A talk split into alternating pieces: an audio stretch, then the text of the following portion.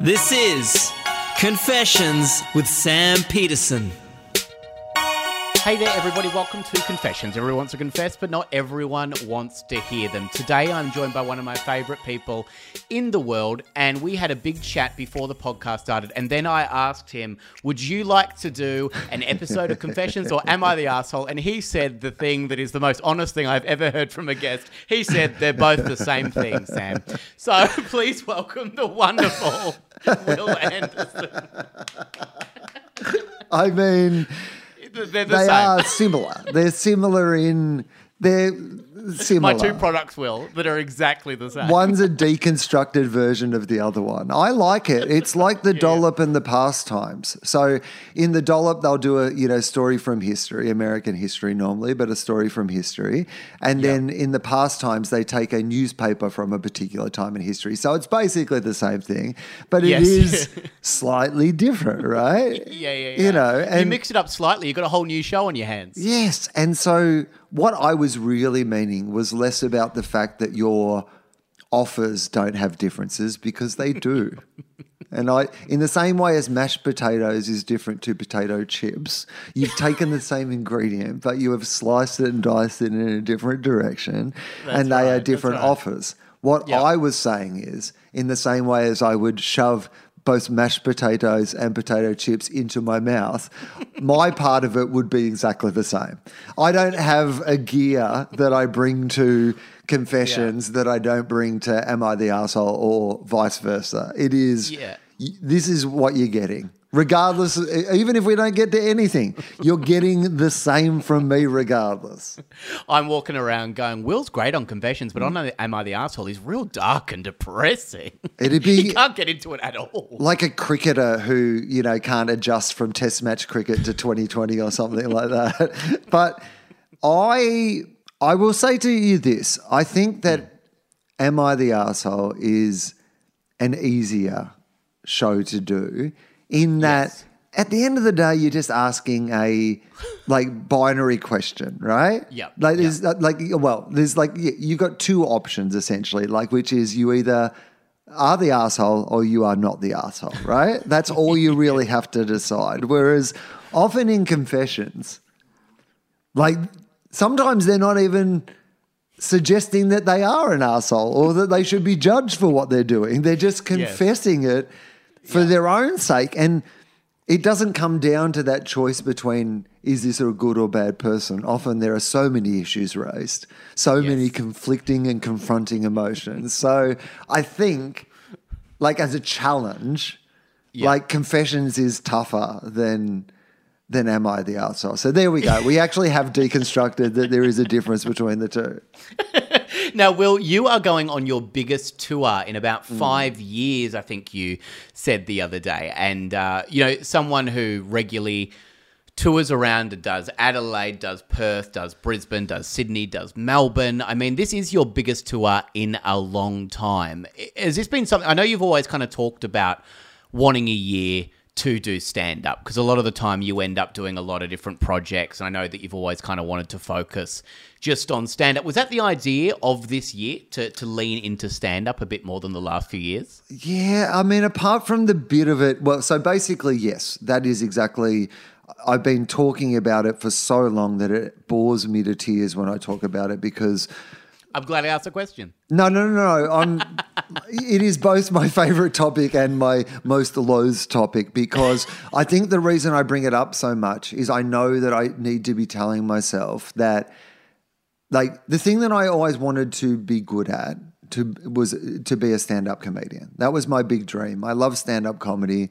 It is my absolute passion. I have a great passion for the comedy industry in general, the Australian comedy industry. Like every time I have an opportunity in my life to spend more time either consuming or being amongst or performing with or collaborating with the comedy industry, like particularly in that live comedy setting, but you know, podcasts and stuff as well. But things that are very much of the comedy world, they are my favorite things to do.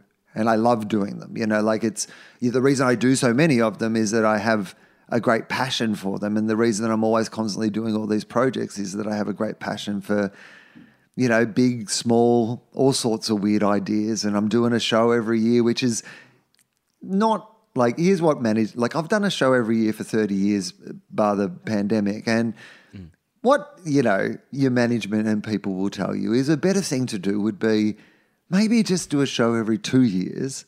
Like do a bigger tour. Uh, you know, there's more people out there now, even just mm. accessibility, like venues and all these sort of things.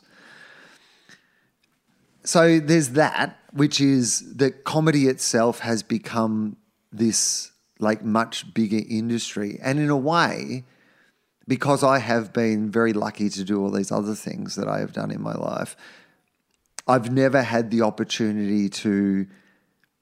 I feel sometimes that the, the big question that haunts me is was the success I was lucky enough to have in other aspects of my life like a, a blessing or a curse? And I'm sure, as all things, it is both, right? Like, you mm-hmm. know, mm-hmm. like it got people along to see me and it's helped me pay my bills and all these sort of other things. And I like doing it. It's not, but there is that part of me that, you know, I'm 50 now, and that's part of what I'm talking about in the show is this idea that, like, you know, w- when you're in your 20s or 30s, it's all potential. You know, you can still do all those things. Whereas by the time you get to my age, you start to, you know, the the the time that you're going to do that big tour, the time that you're going to have the energy and the skill, hopefully, and maybe the currency to actually go out there and and and do it fully, it doesn't last forever.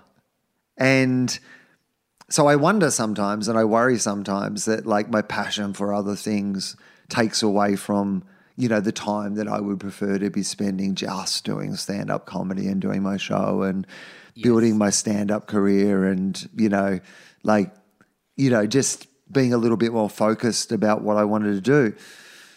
And I kind of always had this theory that when the other things went away, that it would be the time. You know, it always kind of comforted me. That was my big thing. It was like, because, you know, television in particular, but, you know, media work in general, it's like, you know, it's rare that you do something like Gruen where like we, you know, this will be our 16th year in a row on show. And we've, I've had other things in that time. And so you, I just always thought when this finishes, in three years, in five years, in seven years, in whenever it was. I went to America because I thought I'm going to go over there and do stand up, but then I would have to come home for six months of the year to to do Gruen, and so I had a great time doing that, and I got to do a lot of stand up. But again, it was that classic thing of just as I got to be like a touring, you know, headliner, making an abs- a living doing comedy over there, you know, the pool was back home again, and you I don't like. I mean, I made all my own decisions. You know, I'm, I don't. Um, you know, like. Uh, but the, uh, the reason I bring it up all the time is that I think that I am constantly trying to remind myself that that that is still important to me, in the hope that if I say it enough times, that at some stage I will do something about it. Because the boldest thing to do would be to quit doing some of those other things and just roll the dice on it. And I always wonder in life whether, like that decision doesn't just affect me for a start, you know? Like if it were just maybe but just me, then maybe I would just make that decision. But it doesn't just affect me. And maybe in life you're lucky to like have a whole bunch of different things that you get to do and that people enjoy you doing. However, Sam, like I am haunted by this idea of like I just would love to just do stand up comedy. And so I decided that instead of wishing my other life away, I would try and prepare myself for that. So, say the television goes away in the next, you know, couple of years or so, you know, television, free to air television might go away completely in that time. So, that might do it for me. If I wanted to be in the space both as a comedian, but also physically in the space to be able to rebuild, you know, my like and again, when I say rebuild, it's not like it's, you know, fallen down. Like, but I mean as in, you know, take what it is and then see if there's something more in it. Then I probably needed to start doing that now. And so the first step in that process is to write something that I hope that I can do for two years instead of one year. Um, and so, like the bargain I made with myself is I'll do my improvised show next year because I've always wanted to do, do a tour of that anyway. So Yeah.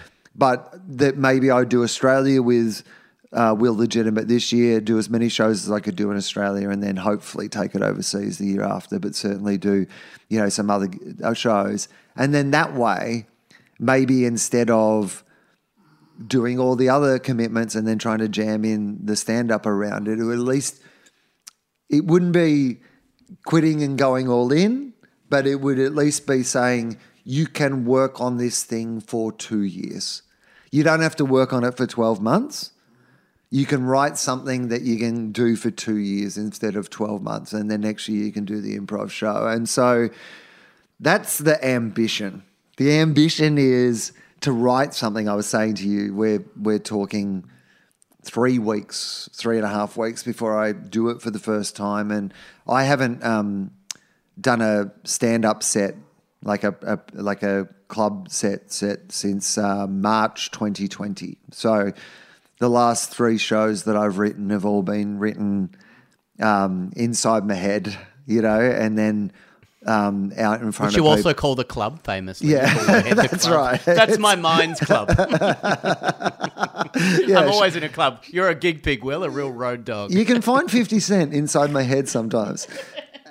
Um, and so the, I hope that what I've imagined is something that I can build over the two years and enjoy building over the two years. That, that was my aim. My aim is to write something that hopefully, you know, when I go to Adelaide in three weeks from now, it's going to be the start of that journey. And of course, the first night's the only night when the show is what I thought the show was going to be. It changes Yes. substantially after that when I do show it to people. But on that first night, at least one night, I do it the way I thought it was meant to go before I realize I was completely wrong in a whole bunch of different places and start making some changes.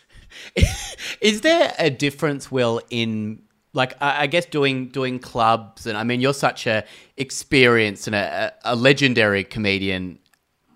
Is there a difference now between doing a club and working up a show from doing spots and finding out what's funny along the way to the first time you went out on stage doing the show for the first time? Is is that scarier? Do you have the faith in yourself that it's going to be good? Because I, I realize, you know, now I'm doing uh, my first ever solo show and I've, you know, I'm touring around in May and I've got all the things locked in and I'm going out. And because I don't have the experience like you, I'm going out and I'm trying things. And some nights, like the other night, I went out at the Comics Lounge and I said a joke that I thought was going to be fantastic. And it got silence. And I went, oh, that went down like a lead balloon. And, you know, and it was just, I was like, I've got better stories, everybody. And kind of had to build and get them back. It- w- When you went up on stage for the first time, was there a little bit of extra trepidation to go out for the first time and do a show that you didn't know apart from your club's eye uh, if it was going to work or not? I have a theory, and so again, this is um, you know post pandemic, um, having a think about being forced for the first time because of the pandemic to write a show from scratch without getting to test it on anybody. And then that show being so well received by people, that's that's Wilogical that people can watch on iView. It's free.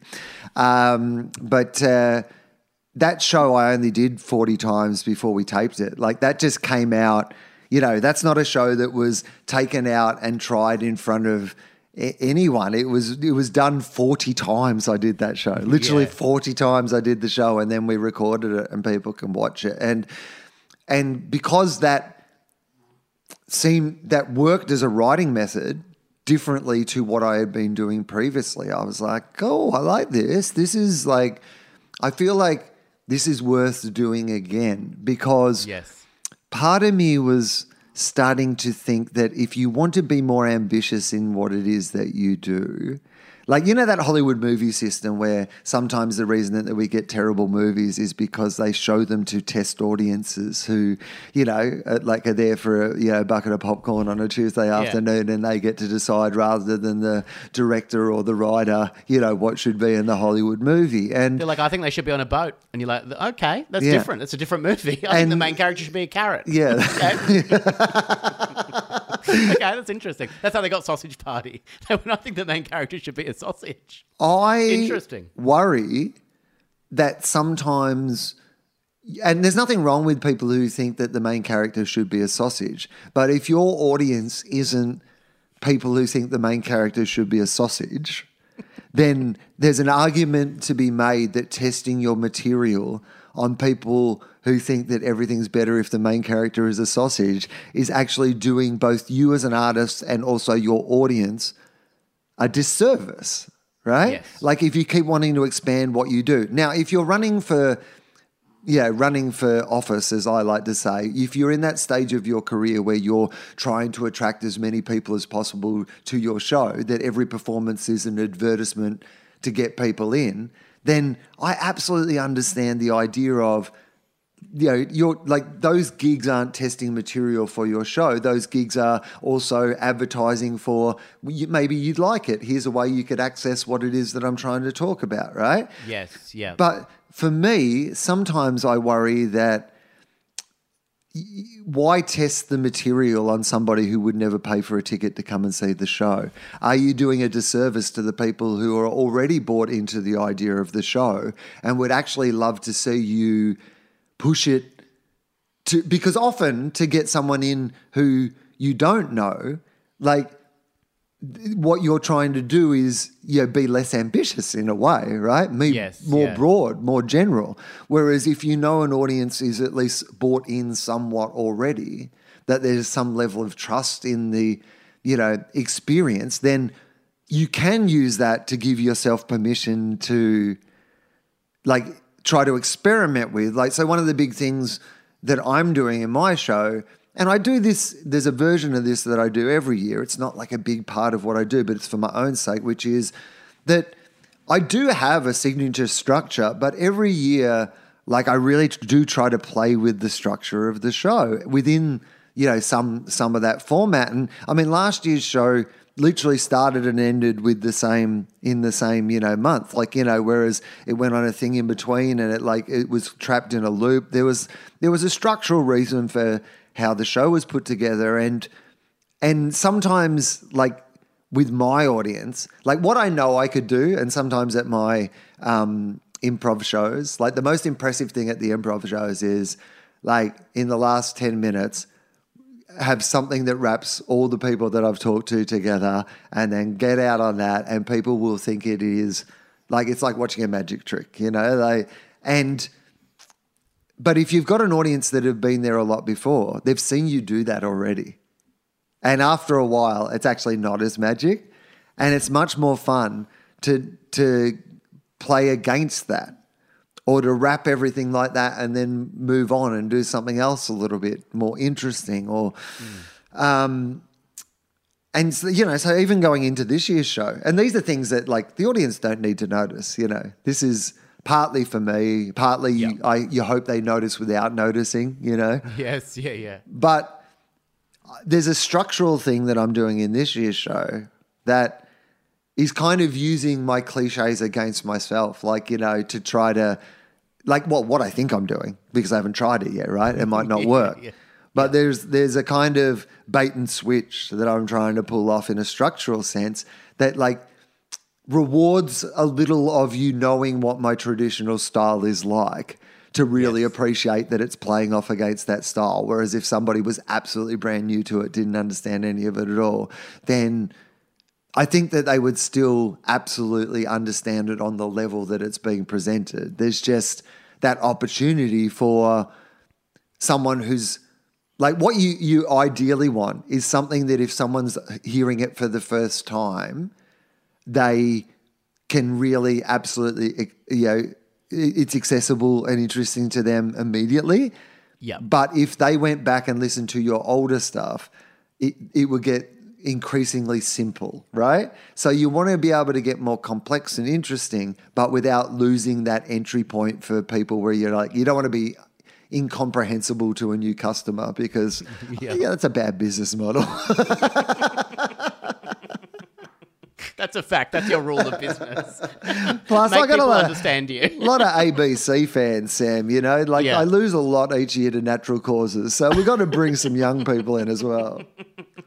Now, Will, you're touring all around Australia this year. So by the time this comes out, you will be Yeah. going to uh, Adelaide uh, pretty soon. You will be in Melbourne, Sydney, Perth later in the year. You're doing Perth, the um, Canberra, yeah. Brisbane. Anyway, lots of other places as well. Regionals all over the place. Comedy.com.au. Yeah, amazing. And also your podcast. So you've got uh, quite a few podcasts all in the same feed now on the Everyone Relax So easy, feed. Sam. So Everyone, easy. everyone It's so relax. easy. One Yeah. feed. It's not incomprehensible to anybody to explain what Yeah. it is. Yeah. Everyone relax. There is so much. Like we have four or five podcasts a week. They're all great. They're all Everyone relax. They're all in the one Yeah. place. I even listened to the sports one, Yeah. Will, and I'm like the least sporty person in the world. and I, love it. I think that um, it's fair to say that if you enjoy stuff that Charlie and I do, then it's all various different versions of that. And so, yeah, absolutely. I think there's, and there's lots of crossover, particularly coming up to comedy festival. Like there are people who probably never would have dipped their toe into a like a TOFOP and friends or whatever who like Wilosophy, but often the only difference really between those is if somebody's got two hours, I can get them from Wilosophy, and if they've only got an hour, we get them for a TOFOP and friends. Like it's that's about the only difference. Well, go and check out that. I am doing my solo show in May around. I'm doing Sydney, Melbourne, Brisbane, two nights each. It's going to be a lot of fun. And also, I'm doing a live confessions during the Melbourne International Comedy Festival, celebrating six years, Will, of this goddamn podcast. And at the moment, the guests are uh, the wonderful Bron Lewis and Genevieve Morris. Possibly the great Reuben Kaye or Tony Martin will be joining me as well. But it'll be a lot of 1.30 p.m. on the 13th of April. It's like the best time to do a show, Will, because then you can have a drink and then I'll probably go to bed at 2.30 p.m. I think that I think that this culture of um, uh, afternoon shows, particularly on Yeah. Saturday and Sunday, and particularly in those sort of venues, Mm. is the best. And that might be So because I'm getting older, but I just think it is the best. It's so good to know that you can be in bed by like 6 o'clock at But night. also, I've said yes to a whole bunch of things like people have you know, offered because you're just like, oh yeah, that's actually. I don't have to stay up later than my own show. I can do something. Yeah, a bit, no. Oh yeah, okay. I'm actually always looking for something to do during the day. That's a good idea. Yeah, great. well, Will, today on the podcast, I have some wonderful, wonderful confessions from four gorgeous people that I found on a wonderful website called reddit.com. Now, today, I I actually, uh, yesterday, Will, I was doing a gig and a guy came up to me after it and he was like, Oh, you're the guy that reads all the fuck things online. So that's going to be on my business card from now on. Now, confession one today comes from gorgeous Terry. Gorgeous Terry confesses. Now, Will, this is one of my favorite confessions. And mm. when I was deciding whether I was going to do an Am I the Asshole with you and confessions, I saw this confession and I thought, I really want to do this one. Okay. This, this one comes from Terry. I caught the dog. The dog I'd been dreaming to catch, and now I don't know what to do. Okay. I live in a small country town, and there is this dog that's eating my pumpkins.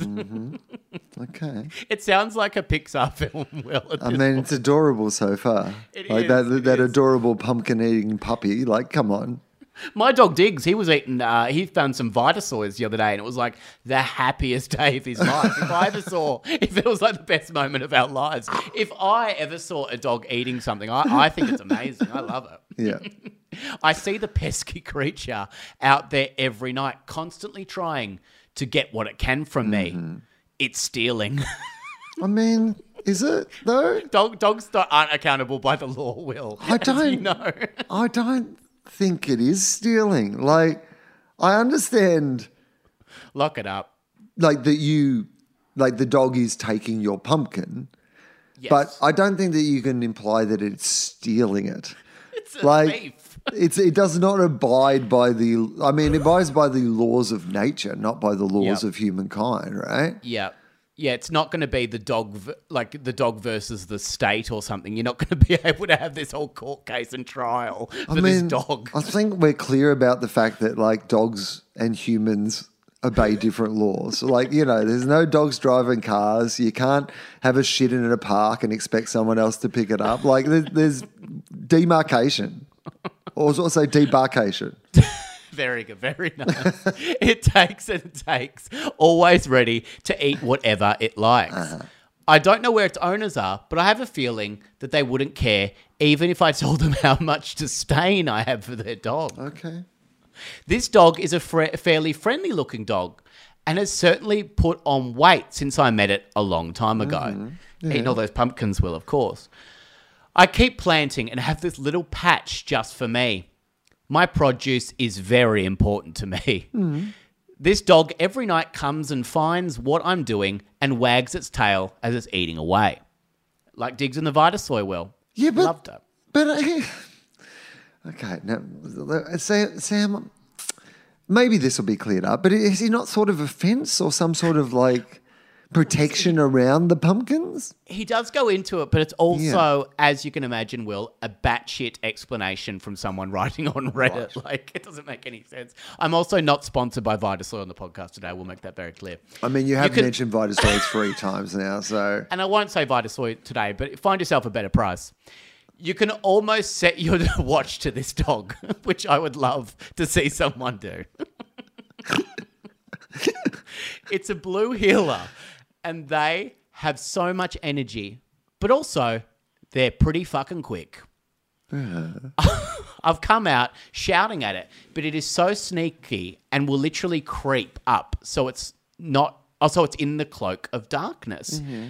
I've tried my best to let it go many times, but no matter how many times I breathe in and out, I still get the irrits. My produce, my produce needs sun and to be in a particular area to grow, and I think the dog knows this. of course it does. dogs are smart. Blue heelers, they know. I have tried everything fencing, shelters, but every time the dog finds a way Uh-huh. in. I just don't think he's got very good fences, Will. I mean, you grew up on a farm, I'm sure. I mean, it's a there blue. are ways. I mean, it's a blue heeler. It's not like a horse. You know what I mean? Like you can keep them out. Like it's otherwise the streets would be like you know just con- blue heelers everywhere, right? and Vitasoy everywhere. If I block it off too much from everything, it doesn't grow as well. Uh-huh. I think the dog knows this. Oh, fucking hell. Why does So this guy other- care so much about his pumpkins, though? Honestly, And, and also this dog's opinion. mate. But also, that, like this is the pumpkin. The pumpkins are not worth the problem that the pumpkins are causing, right? No, Like no. in this situation, just save your money on fencing and wiring and all this hassle. Yeah. Like you can't tell me. Like, don't get me wrong. Love a homegrown pumpkin. Yeah. Delicious, right? But is it so much more delicious than going down to the shops for like a like a, I mean there are some products where you like the homegrown version is so superior to like whatever you know but a pumpkin one of the more you know I mean come on. Like there can't be that You're much it, it cannot be worth this amount of hassle. And it's not like anyone's ever like oh mate cost of living. Have you seen the Yeah. price of pumpkin? Like it's So the other week, I set up a trap to finally catch the mongrel, Uh, Yeah. and it gets caught. I know it too. Mm-hmm. I think he knows it because he did it. I'm so happy remembering me once chasing it across the field with my pants around my ankles, What? embarrassing myself for everyone to But- see. But wh- why? Why was what was he going to do to the dog? pants around his ankles, Will. It's a funny visual. Like, did he come from the bathroom? Did, did he hear the dog and was in the bathroom? But also, stop chasing, man. Like, stop chasing and pull up through your the pants. village. Do you know what I mean? Like, this is not Like the dog doesn't have it like a baby or something. Like you can just stop Got your pumpkin. chasing the dog. Or here's the thing: stop for one second, pull your pants up, and keep running. Pull your pants up, go down the shops, buy a fucking pumpkin, and stop this horrible Move cycle your that life. you're involved in, in this weird wily Coyote Roadrunner situation that you found yourself in. the smartest dog in the world. So then I have the dog and bring it inside. Uh-huh. The problem is that's when I fall in love with the dog. What? I've never been a Now dog my person pants before, are also around my ankles. but the dog is incredible. He has a collar but no name badge, and so I just keep it. Uh-huh. The other day, a young boy came to the house asking if I'd seen his missing dog, Mm. and I told him I didn't know what he was talking about. Uh-huh. I love this dog so much. I've Mm. lied and I'm keeping it. What can I do? I've taken a dog and I feel terrible. It's the price for the pumpkins. Well- I don't know why he ended it like Firstly, I will take the dog. It's the price for the pumpkins. he's, you're the one who's introduced the pumpkins as being such a major character in this. This person. To everybody else, here's what this story is I stole a dog. right? That's it. Like, eh, End of. your big pumpkin preamble that you're trying to justify the fact that it's okay to steal the dog because the dog was stealing you. Because this is basically what he's saying at the end is, I've stolen a dog. I think it's okay that I've stolen this dog because Yeah. my dog was stealing. Uh, this dog was stealing pumpkins. So the dog stole the pumpkins. I stole the dog. That's how the law works. That doesn't. That's not how the law works in humankind or dog kind. That's doesn't. now, will the wonderful people on Reddit.com like to comment? So Uh-huh. Great. you've got uh, you've got some wonderful comments here. You've got Truffle Pig writes, "Eat them truffles, dog." Nothing about truffles, just Okay. decided Uh-huh. the pumpkins. Sure. Uh, Mickey Yellow Eyes writes, "I love to love and I love dogs." You remember to give this dog back, but not before taking lots of pictures of it first, so you can have something to remember it by and to keep forever. But you can also talk to it and walk the pictures. Tell the pictures you love them. Now, Wil, I think that sounds like a totally sane person. I mean, Can you imagine if you saw someone with a collar and on the end they've got A picture of your a picture of dog. you go over their house. There's just a bunch of pictures of your dog. and near the dog bowl, you're trying to feed the picture. You've got Joseph Cleaner Technicolor writes, You don't need to tell you that you are in the wrong here. Yes. You don't need to tell you No. that you are in the wrong I mean, here. no, I think that's wrong because I think he does need to tell him that he's in the wrong. him. Yeah. You have taken a dog away from a young boy. Mm. He might not be able to love after that. Good luck damaging his sensibilities and letting him grow up not fucking trusting anyone. I mean, that accelerated. He goes, You did this. No one else. You are fucking responsible, not me. okay. I think that's about something else now. I think that crossed not over. me. no one was blaming you, man. And then you've got uh, truffle underscore pig writes, yummy, yummy, truffles in my tummy. Oh, yeah, which I think we can all agree with. No, no. I mean, that makes a lot of sense. a lot of sense. Now, Wil, what do you do in a situation like this? Like, obviously, you're giving the dog back. Yeah.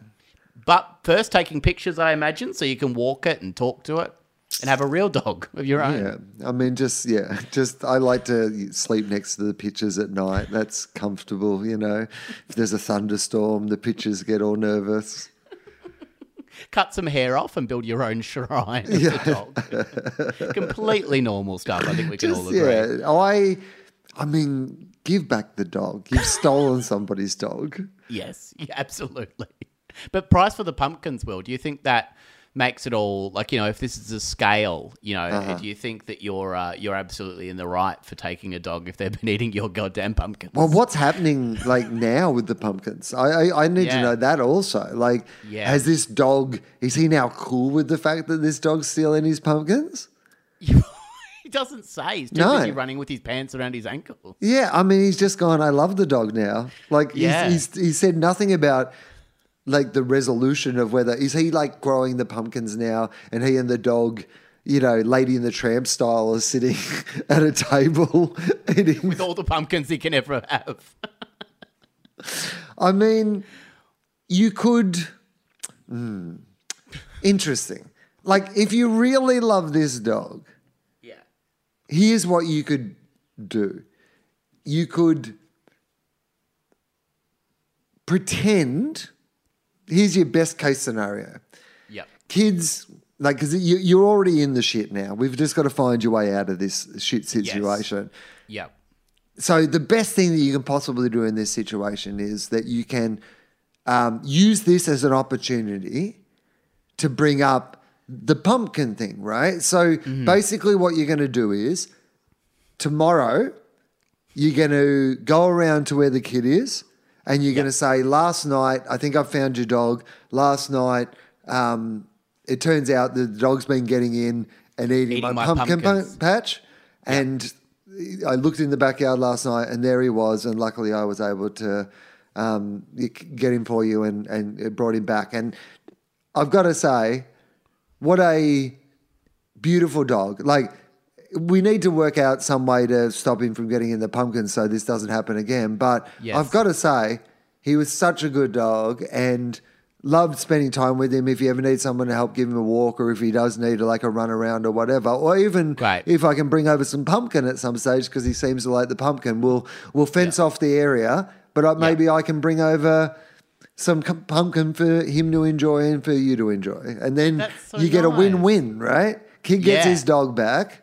Yep. You get to love your dog and you get your pumpkins back. This is like the the best possible scenario.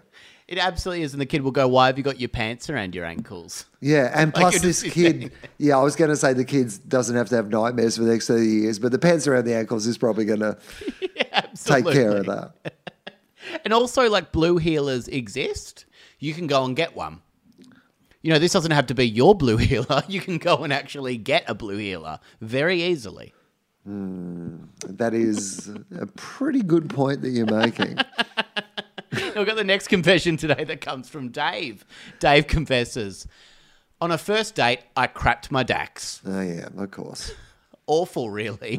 so awful. It is awful. I was so excited to go on a date with Rebecca after all Mm-hmm. these longing looks over the years. And I didn't want to cancel just because I was a little unwell. Well, you should have, though. Should should have have. You cancelled. always should. have, always should. If we've learned anything from the history of the six years of this podcast, it is that you absolutely should cancel if you're feeling a bit unwell. You're going to shit yourself. Yes. Spoiler alert.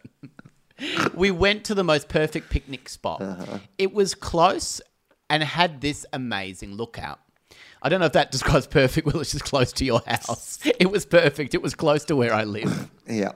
We packed everything that day, and she had this incredible cheese board that she had hyped up. But let me tell you, it exceeded expectations.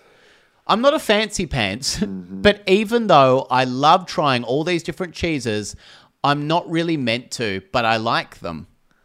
I don't know what that means. I don't know if he's not meant to like cheeses or maybe he's not meant to have cheese. I mean, I think maybe like there might be a lactose intolerance Yeah. or something like that because if we know where we're going, which is he's already got Yeah. a bit of an unwell tummy and at some stage soon he's going to shit himself, certainly having a selection of cheeses you'd never tried before. If I've gone out of the house on a date and I'm Yeah. already feeling a little icky in the tummy, what Yeah. I am not thinking is, you know what'll fix this up? A whole bunch of cheese.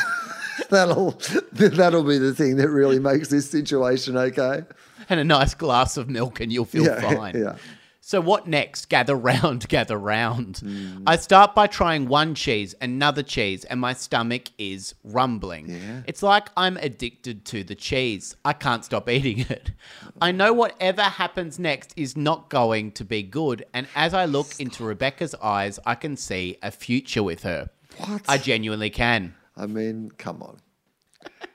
I've read a lot of poems and heard a lot of love songs, and suddenly they all start to make sense. Uh-huh. What am I? Shania Twain, lol?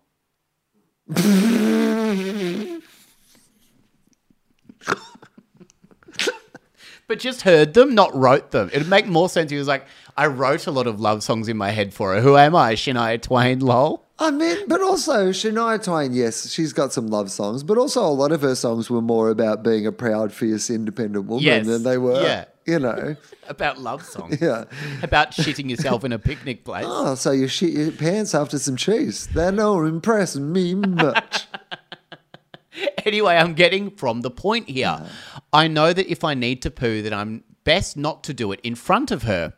And that's when I know if I get up, it's all going to come out. Yeah. Ah. Now, Wil, if he gets up, he's gonna he's gonna shit himself. So any sudden movement, what do you do in a situation? I am not in. This is like a nightmare situation for me, Sam, as you well know. Like this For is anyone, I believe, Wil. I don't yeah, think. but I mean, I have like I've constantly said, and I understand that anyone can get caught in an emergency situation, but Sure, sure, sure.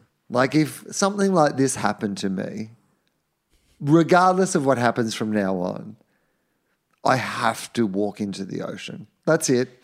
I like that's I have no other Yeah. choice. I, I need Yeah. to I need to return to the ocean. That is all that can happen. Just walk towards in the could you please point me and then just slosh my way to the ocean and return to the ocean. I can't think of anything that like gives me more nightmares than the scenario we've painted right here. Now Absolutely. this guy's an idiot. He's made Yes, a lot of bad yeah. decisions. Like, firstly, going out in the first place, particularly if you can see a future with this woman.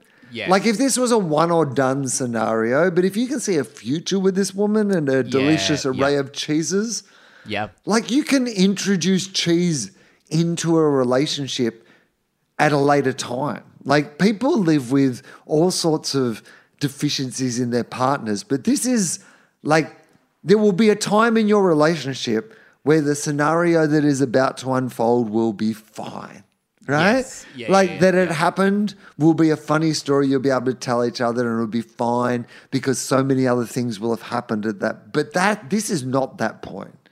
This is you should not you are an idiot and she can do Yep. better than she should take her delicious cheeses and yeah, find herself a man who can sink through a day is actually what I'm thinking in this scenario. but if it is me Yeah. and it is there is no scenario in which this does not happen,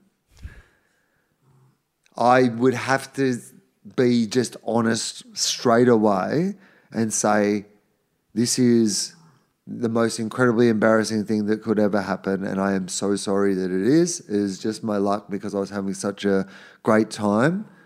But something that I have just eaten has upset my stomach so severely that I've had a reaction like I've never had before. I I'd never maybe never tried one of the like there just might anyway, I please I'm not blaming you in any way for the scenario that's happening, and that's good because you're kind of bringing in the idea that it might be their fault, not yours. Yes. Yeah, yeah, yeah, yeah. Very clever. Not blaming very your clever. poison cheeses, but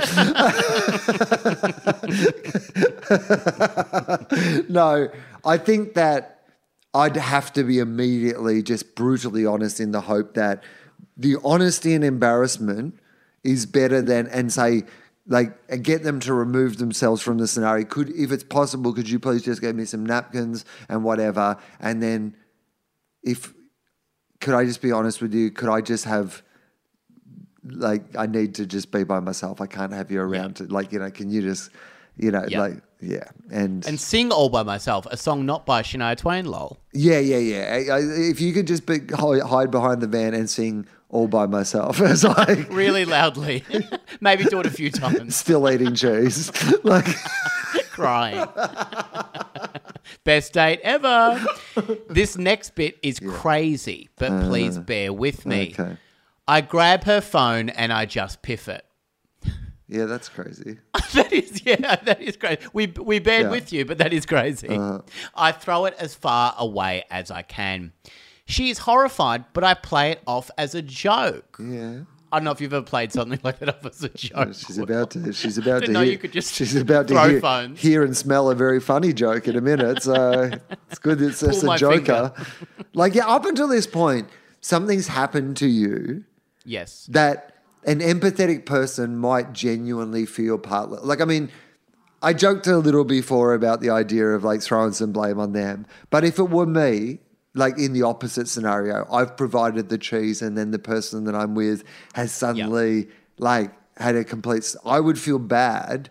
Like Yes. my immediate impulse would be, I'm partly responsible for this, and assuming that she also is excited about being on the date and those sort of things, you'd actually. Yeah. I think you'd be quite concerned and compassionate for the other person. Hundred percent. and if you just go in on that with honesty in that moment, I think there's a way through this. The minute you throw the phone, you're done regardless. I don't want to be with a guy that in a moment of panic decides to make the situation worse, not better. She scowls at me as I get up slowly Yeah. as I can, and it's too late. I've pooed myself. I go to the public toilet and clean myself up, but when I get back, this is a hmm. big surprise, Wil, she has packed up the remainder of her things and is reversing out in her car. Mm-hmm. I would chase her after, but I am a mess just quietly. just quietly.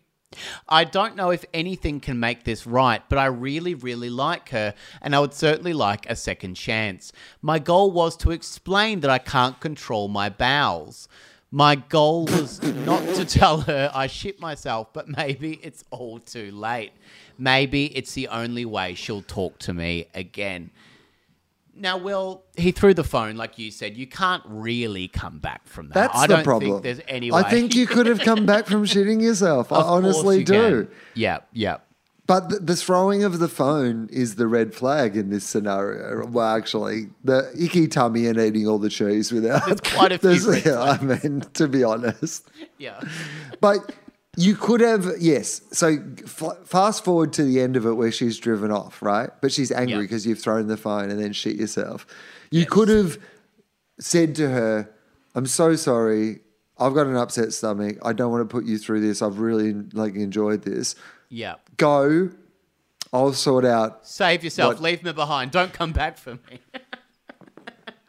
I mean, I'd appreciate that. Even if she Yeah. then decided to stay, because she might, Yes, right? she might. She might decide to She stay. might not and have a help. lot of other stuff But- going on. Well, but she might see. She might have compassion, and she might have like understanding, and like try to help you in that scenario. Um, but you've thrown her phone away. She can't even ring for help.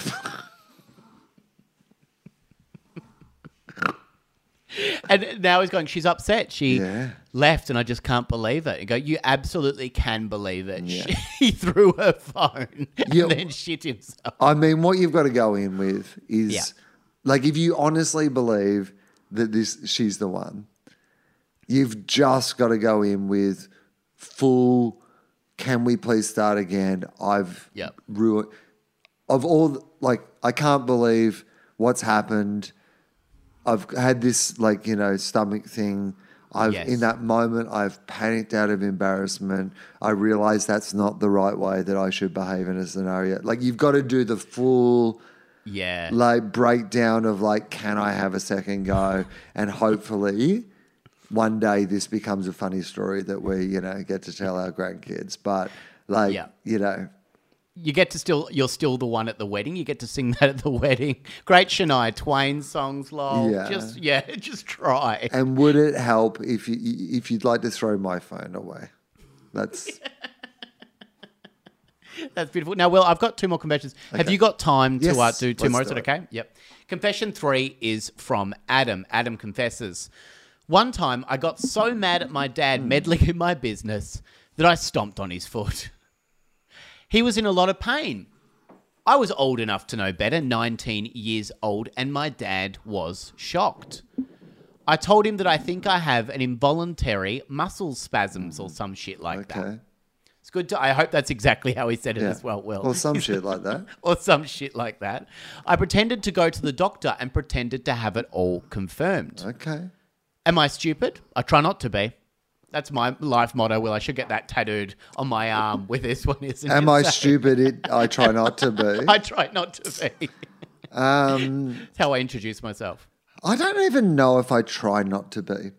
I think that, like, because I don't really know, like, because I am stupid and I'm like I'm stupid all the time. I don't even know what trying not to be stupid looks like. Yeah, no, You know? it's too hard. Yeah, Like because if I knew Buster. that, I could just not be stupid.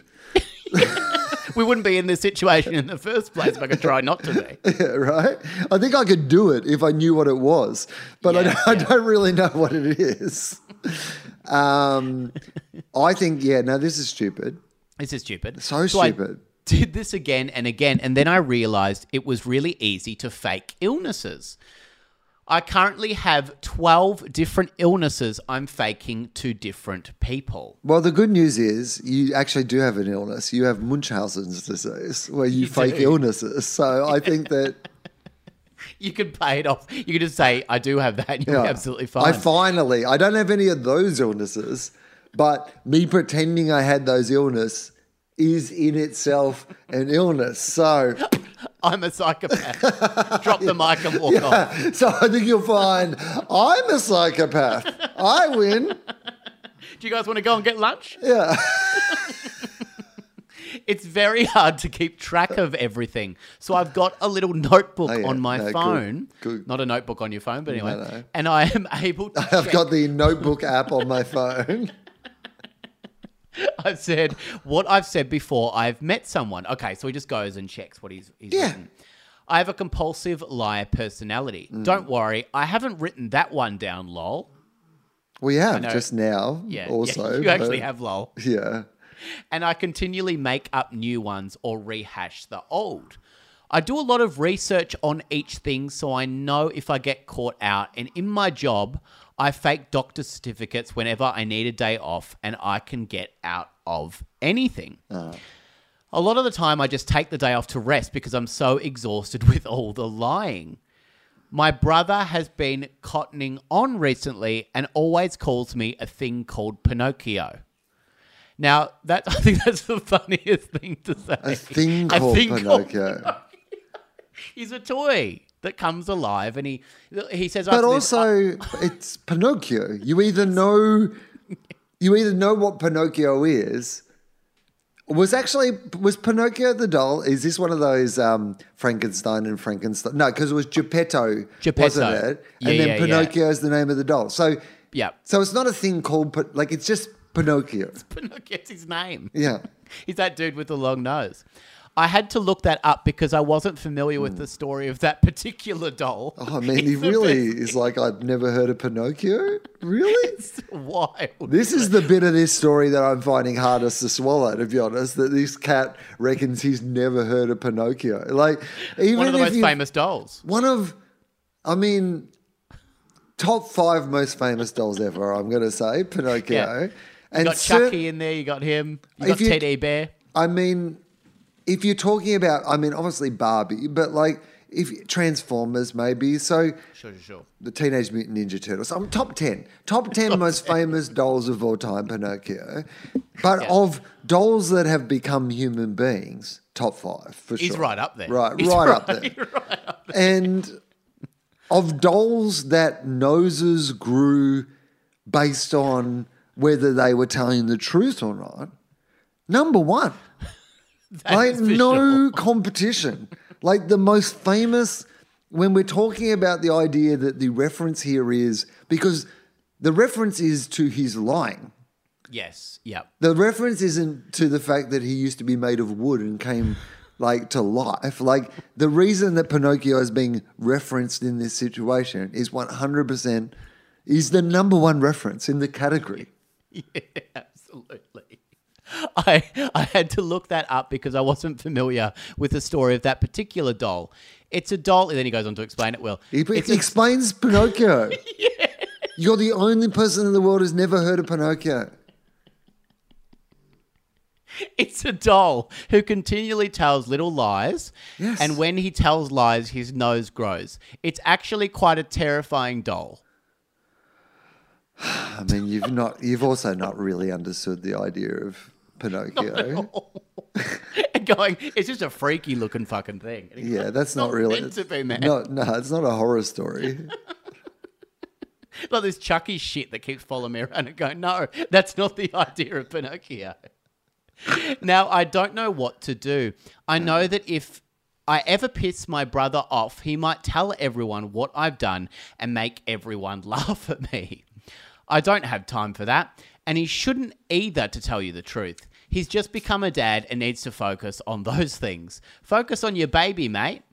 Get out of my business, mate. and he,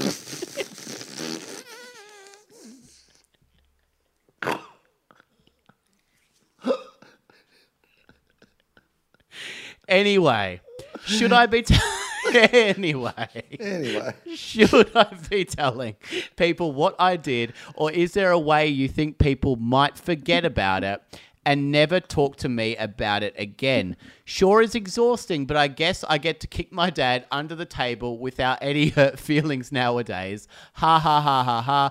Keep looking at the pictures of Pinocchio online and he is freaking me out. Uh wow. Okay. Wow. So the only guy in the world that's terrified by this is, we've gone on a journey. like this guy has stomped on his dad's foot once. Something that again, this is where it could have ended. Yes. Sorry, Dad. I Don't know what happened. Sorry, mate. Sorry about that, Dad. sorry, It won't mate. happen again. I promise I will never do that again. I'm so sorry. uh, or I think I have a disease where I get involuntary muscle spasms. I better go to a doctor and start making up lies about everyone to everything. I've got to open this notebook app on my phone to keep track of all my lies. But I don't have time for people finding out about this. If my brother rats on me, the dirty rat, he should stick to his family, mate. Have a look at your bloody family. You've got stuff to do, mate. Like, what, mate? Just like Calm down. I think actually he does. ha- Like I think this guy might actually have an illness. Like I do genuinely believe Yeah. that he might. Like this might be weirdly. He thinks he's making up an illness, but I actually think he has a compulsive illness of some kind. Like, and Sure, So, sure, sure. so I think find out what that is, and Yes. then tell people that that's what Yeah. happened. You say, I'm so sorry. I hope you'll find this a funny story at some stage, but I was suffering from a mental breakdown and I was, comp- yeah, my bra- brain was compulsory. Like I was lying to people. I was making up like different illnesses for different, pe- like it was out of control. I'm on medication now or I'm getting treatment or I'm talking to someone about it. I just wanted to be, be the first person to let you know that I'm so sorry. Yeah. I it was beyond my control. I was, you know, like, because I mean, when you tell people what happened, they'll be like, yeah, that sounds like a, a breakdown of some kind. Like, Yes. yeah, Yeah, yeah. checks out, right? checks out, Yeah, totally. That's they go, "Have you guys when, seen this when Larry doll?" comes in and goes, yeah, yeah, Larry comes in and goes, oh, I thought he had leprosy. Oh yeah, I thought he had tennis elbow, right? Like everyone's stories check out with each other. Yes. And Yeah, yeah, then you're like, and have you heard of this Pinocchio cat? Because he is a freaky motherfucker. He is freaking me out, man. Man. I can't stop looking at pictures, man. this fucking doll. You guys heard of him? He's Yeah, this freaking me out. Pinocchio motherfucker. Yeah, I think that's the only way forward, Wil, because you cannot. I, I don't know that you just can't keep going with this because this is just going to end in the worst kind of situation. He's just going to alienate everybody, and he's not Oh, going to have any friends. You're getting caught at some stage. The only Yeah. way you can possibly do it at this stage is admit to it all, bundle it all up in the one thing so that you don't have to put out individual spot fires. It is about the idea that because you know the problem is if you got 12 different things to remember or keep track of or go to whatever it's hard to say individually to them and and make them understand what was going on whereas if you go and say i'm so sorry i had Yes. 12 you're not going to believe this i literally had 12 different people who believed different things about me. I've like I'm now getting this like help and this treatment and this is what happened, but like I just wanted to let you know about it. It feels much more like if you tell people that 12 people were taken in by it rather than like them individually, I think they're much more receptive to going, oh, this is about you. And then if you follow it up with going, by the way, have you ever heard of Pinocchio? They'll be like, you've never heard of Pinocchio? Yeah, okay, you, you're right. You're all right, man. Top all 10 right. dolls I'm talking right Top now. 10, man. I've got my list of top dolls here, and it's top On my 10. notes app. Yeah. We've got the final confession today, Wil, that comes from gorgeous Maggie. Gorgeous Maggie confesses. There is an old woman who lives next door, and I help her with whatever she needs. okay. She's a very old woman, probably the oldest woman I've ever seen. I have a list on my phone, Wil, of the oldest women I've ever seen, and she'd Yeah. be right up there. Okay. And I like to think a young, attractive woman like myself would help. I love just throwing that in there. Attractive. I'm, P.S. I'm hot. Yeah. P.S. I'm a young and attractive woman. by whose woman. by whose standards? You haven't given us any scale. Like you might be somebody who's very positive about your own Yeah. appearance, and that's a misleading thing for us. Or it might be the opposite. Maybe you're somebody who's Yeah. incredibly humble, and you're just telling it like it is. That you know, Yeah. people need to know. She's confident. Yeah. I I'm reckon she's just telling people all the time. Yeah. She goes, I don't know if you know this, but I'm attractive. I'm a young, attractive woman. a young, attractive woman like myself would help an older me when the time Yeah. comes to Oh, it. nice. Okay. Yeah, So she's yeah. also implying that at some stage, this older woman was like a younger, attractive woman as well. Younger, It's like- attractive woman yeah. as well. Now she's an old, unattractive woman.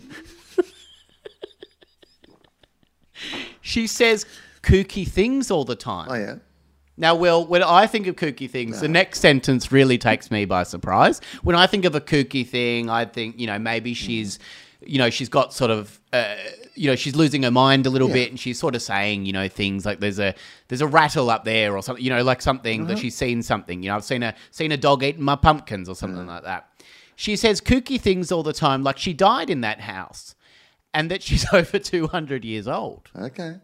It's kooky, isn't it? Well, I mean, it's pretty kooky. it's pretty. Kooky. And kooky. I would suggest, Sam, that it's a little spooky.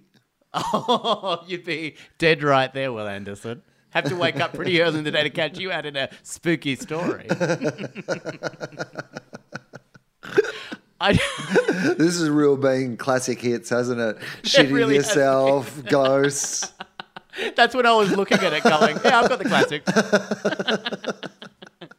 this is a classic episode. I just make sure she has milk and bread and all the uh, basics. Yeah. if you ask my mum, she'd she'd see. Oh, okay. This is a joke that she makes about her mum. This is why I got taken by surprise for this one. If you ask my mum, she'd say gin and tonic is a basic. Oh, okay. So just on the, mum gets a drive by on the way oh, through, Mum is not basically. mentioned again. Yeah, that's right. And just my I'm mum. attractive, By the mum's way, got a problem. Mum, mum's mum really loves the gin early in the day. So I have this very, so I have this very funny thing about me where I always help those in need. Ah, that's nice. Apart from my drunky mum. Drunky mum. She gets no look in from me. This kooky lady next door, though. it's a reason on a Saturday morning you'll find me volunteering at a soup kitchen or on a Saturday morning soap. okay, this is great. All right. So it's, good.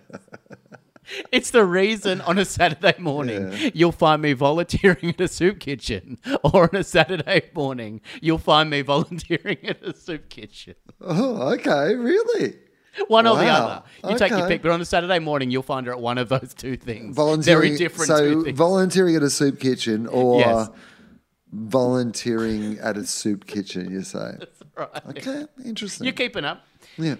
There are lots of things about me you might find surprising, but my love of the elder generation is one that you'll never find surprising. Well, I did. I found it a little surprising, but I don't know kn- nothing about I, it. Yeah, I don't know you, so. And well, I mean, I knew that thing about how you think your mum's an alcoholic, but Yeah. Now, Wil, this is a this is a great next sentence which I've never seen in a confession before. Oh, I just see a mistake in my writing above, lol. So, Sam, you have lots more experience of this than, but it occurs to me every time I listen to your podcast and some situation like this happens where is the idea of Reddit that you just write down, like, because some would argue thoughts. in a situation like that, what you actually would do is just go back and address the mistake and not write that you've made a mistake. So is Reddit's because it happens quite a lot in these confessions. Is that people would comment on the fact that they've got something wrong earlier as if it was going There's out no live. yeah, what can I do? I've moved on. I've just got to tell you about it now. Like, is this a Reddit thing or is this a No. voice to text thing or is this a like what is this? It is like any other app. Like you, it's like writing a Facebook comment. Yes. You can absolutely go back and fix that. Like you can abso- like all that Pinocchio shit before. Yeah. Wil I would have lost it. It's just so weird that you would write that and go. There's no point in her mind where she goes, "I could fix it right now." Right. Maybe let people believe my spooky story. A in the bit better. time it took you to write the fact that you'd made the mistake, you could have fixed the mistake. Absolutely, absolutely. Now, well, all right. So you know where this, you know where this is going, this Yes. story, but it's spooky. So anyway, this older woman and I have become very close. Uh-huh. Every night I go over and I make sure she is fine. Well, the other night I catch her and she is floating on the roof. Mm-hmm. I'm thinking, well, that's not something you see every day, It's not. and it isn't. It is not. I don't know how she is doing this. And to be real with you, it is freaking me out. Yeah. She That's that's like normal to be that is a, the, the appropriate reaction. Like if this was indeed happening, that would be absolutely the appropriate reaction would be to be freaked out. It's a point in a horror film when there's someone on the roof and you, you do freak out. I would have spent a little less time building up your mother's drinking problem as a secondary character in this story before I got to the fact that the old lady's floating on the roof because we could all see where it was going. By the way, like I mean, I didn't necessarily spot her on the roof, but we all knew that she was a ghost of some kind or something. So, like, I mean. You've introduced it early on, like, oh, she occasionally says that she's 200 years old. You're like, yeah, yeah, okay, she's a ghost. We get it. And I it's a died ghost thing. Like, yeah, it's fine, mate. We Stop understand where it's going. You can't distract us with the gin stuff. Like, just. All right. She comes down eventually after a lot of asking nicely Yeah. And almost begging from me. And she tells me that she has, in fact, been in the house for over 200 years. Yeah. Someone is selling the house and she doesn't want people in there. That's weird, I'm thinking. now, to think of it, there was a couple that lived there previously, and then suddenly just an old woman who was floating on roofs. That's when it hit me. She's a ghost. Oh, God, it hit the rest of us literally five minutes ago. Right at the start, when you said she says kooky things, we immediately spotted where this was going. How has it taken you until now? Like, she was floating on the roof. What other explanation for the floating on the roof is there in your worldview? Like, this is what I love about this is like, she hasn't immediately sprung to ghost when she's found an old lady floating on the roof. She's like, well, I guess there's at least half a dozen explanations of what might be going on here. Then it hit me, she's a ghost. I've literally been helping a ghost and making sure that the ghost is happy and doing well. What's wrong with me? The next time I went, I took my sister, but the ghost was nowhere mm. to be seen.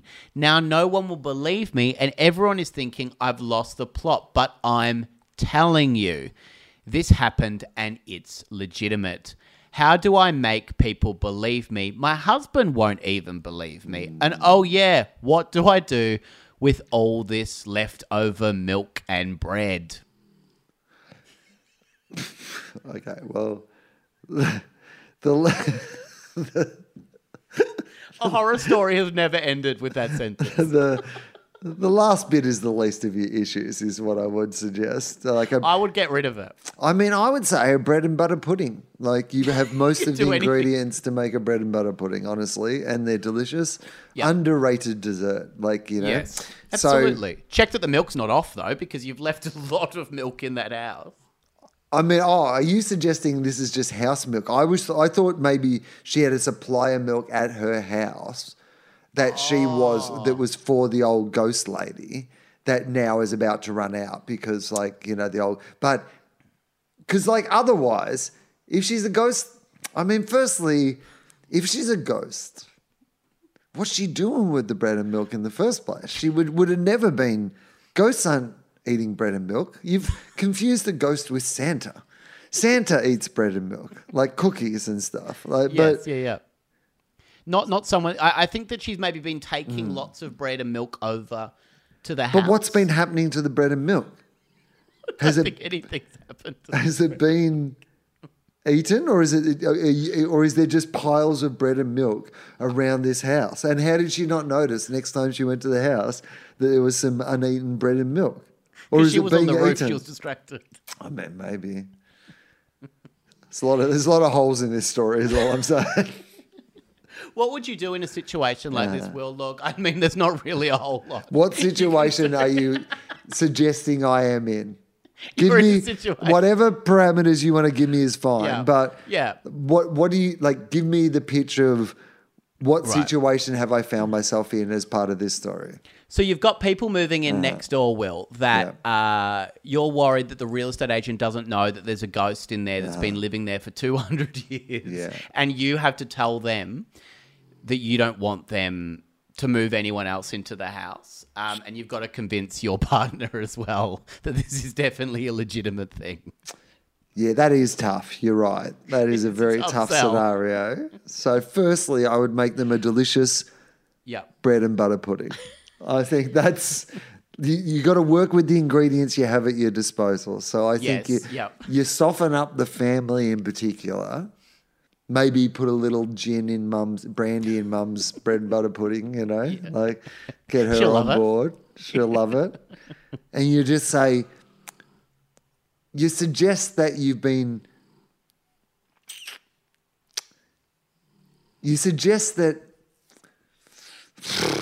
so tough because there is no ghost the problem here is that there is not a ghost Yeah, you made it up. yeah, you, you, yes. Something else is going on that probably needs to be addressed because there is probably not a ghost there. Because, well, either there is a ghost that can eat milk and bread, in which case we need to alert the authorities. This is not just something that we can not get someone to move in. This is this is a breakthrough in something that we've identified a ghost that can consume human food. And that's doesn't s- want it. Still doesn't th- want it. this is the scenario that we're in. So, look, I think, oh boy, um, maybe you've got to you know what you've got to do? I think you've got to talk to the couple who are thinking about moving in Great. and explain to them that you, their neighbor, have been going over to the house to feed bread and milk to a ghost that you, their neighbor, believes lives in Great. that house. Great. And I think that might get them to reevaluate moving into that house. Who knows what reason they will have for that? But I do believe that if you, their neighbor, just went over and told them that story, that might affect the decision. Absolutely. I think that's the only way forward. Now, Wil, at the end of that, we've had four gorgeous confessions from four gorgeous people. If you had to cast one of these as a major motion picture, which one springs out the most? You've got Terry, who caught that pesky dog, Wil, that was eating all of his pumpkins.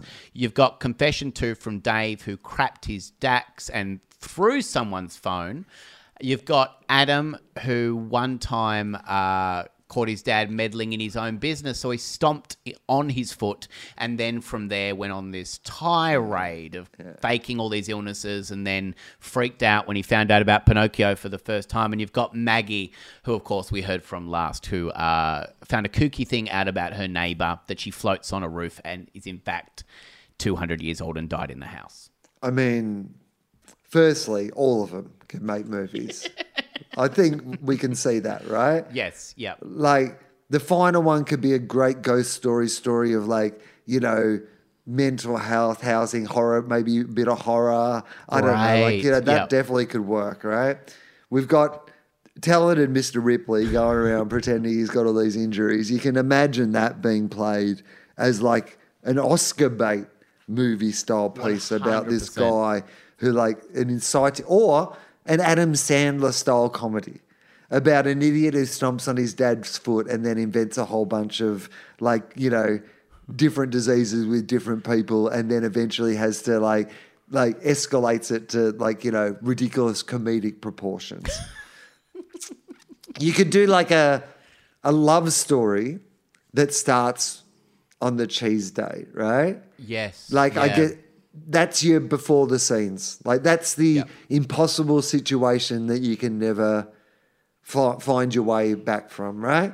Yep. Glen Powell and Sydney Sweeney have gone on a date, and Glen Powell's shit himself after too much juice. Hilarious. Always Just hilarious. good fun stuff. Funny's funny. Um, what was the first one? The first the one. first was, one was our good friend uh, Terry who caught that pesky dog. Wil that I was think. eating all the That, I mean, it feels to me like that's your that's your box office. Like Bluey's Yeah. Bluey's very big at the moment. of course. I feel Let's like- capitalize. I feel like this is heartwarming family. So we recast the neighbor. He in this story, he's a bit of a. He thinks he's the hero of the story, but what he is actually like is a curmudgeonly old sort of like babe style farmer. You know, grumpy old farmer. He's got tending his patch. He's annoyed by the fact that this like local dog, you know, gets in all the time. But what the local dog actually needs is, you know, like a friend who like, and so it's a heartwarming story of like a dog winning over the love of this farmer, and then he Yep. maybe he's lost his kid or something, and then like he gets his friendship with the kid when they return the dog at the like that to me feels like that's your box office, you know, That's movie, beautiful. right? Like, Yeah. yeah, that's that's I love one. that. Yeah, that's the one to go by. We we capitalize on all that bluey stuff. That's right. Blue on Heelers are hot right now, so we may as well. Imagine just one executive sitting there going, "Can we get a blue heeler involved in every meeting they're in? Can we get one? What We if one." they're a blue heeler? And we have another character who's a hilarious sausage. Wil, Wil, thank you so much as always for joining you, me on the podcast. How do people find you and all tour dates? Uh, Wilegitimate is the name of the tour. It is touring, you know, to a whole bunch of places. So comedy.com.au. And yeah, the rest of the stuff is at Everyone Relax. And, um, you know, my socials play clips from Question Everything and uh, Gruen and uh, Wilogical, which are all on ABC iView. Perfect. Thank you, Wil, for joining me on the podcast. Thank you, mate. Good night, Australia.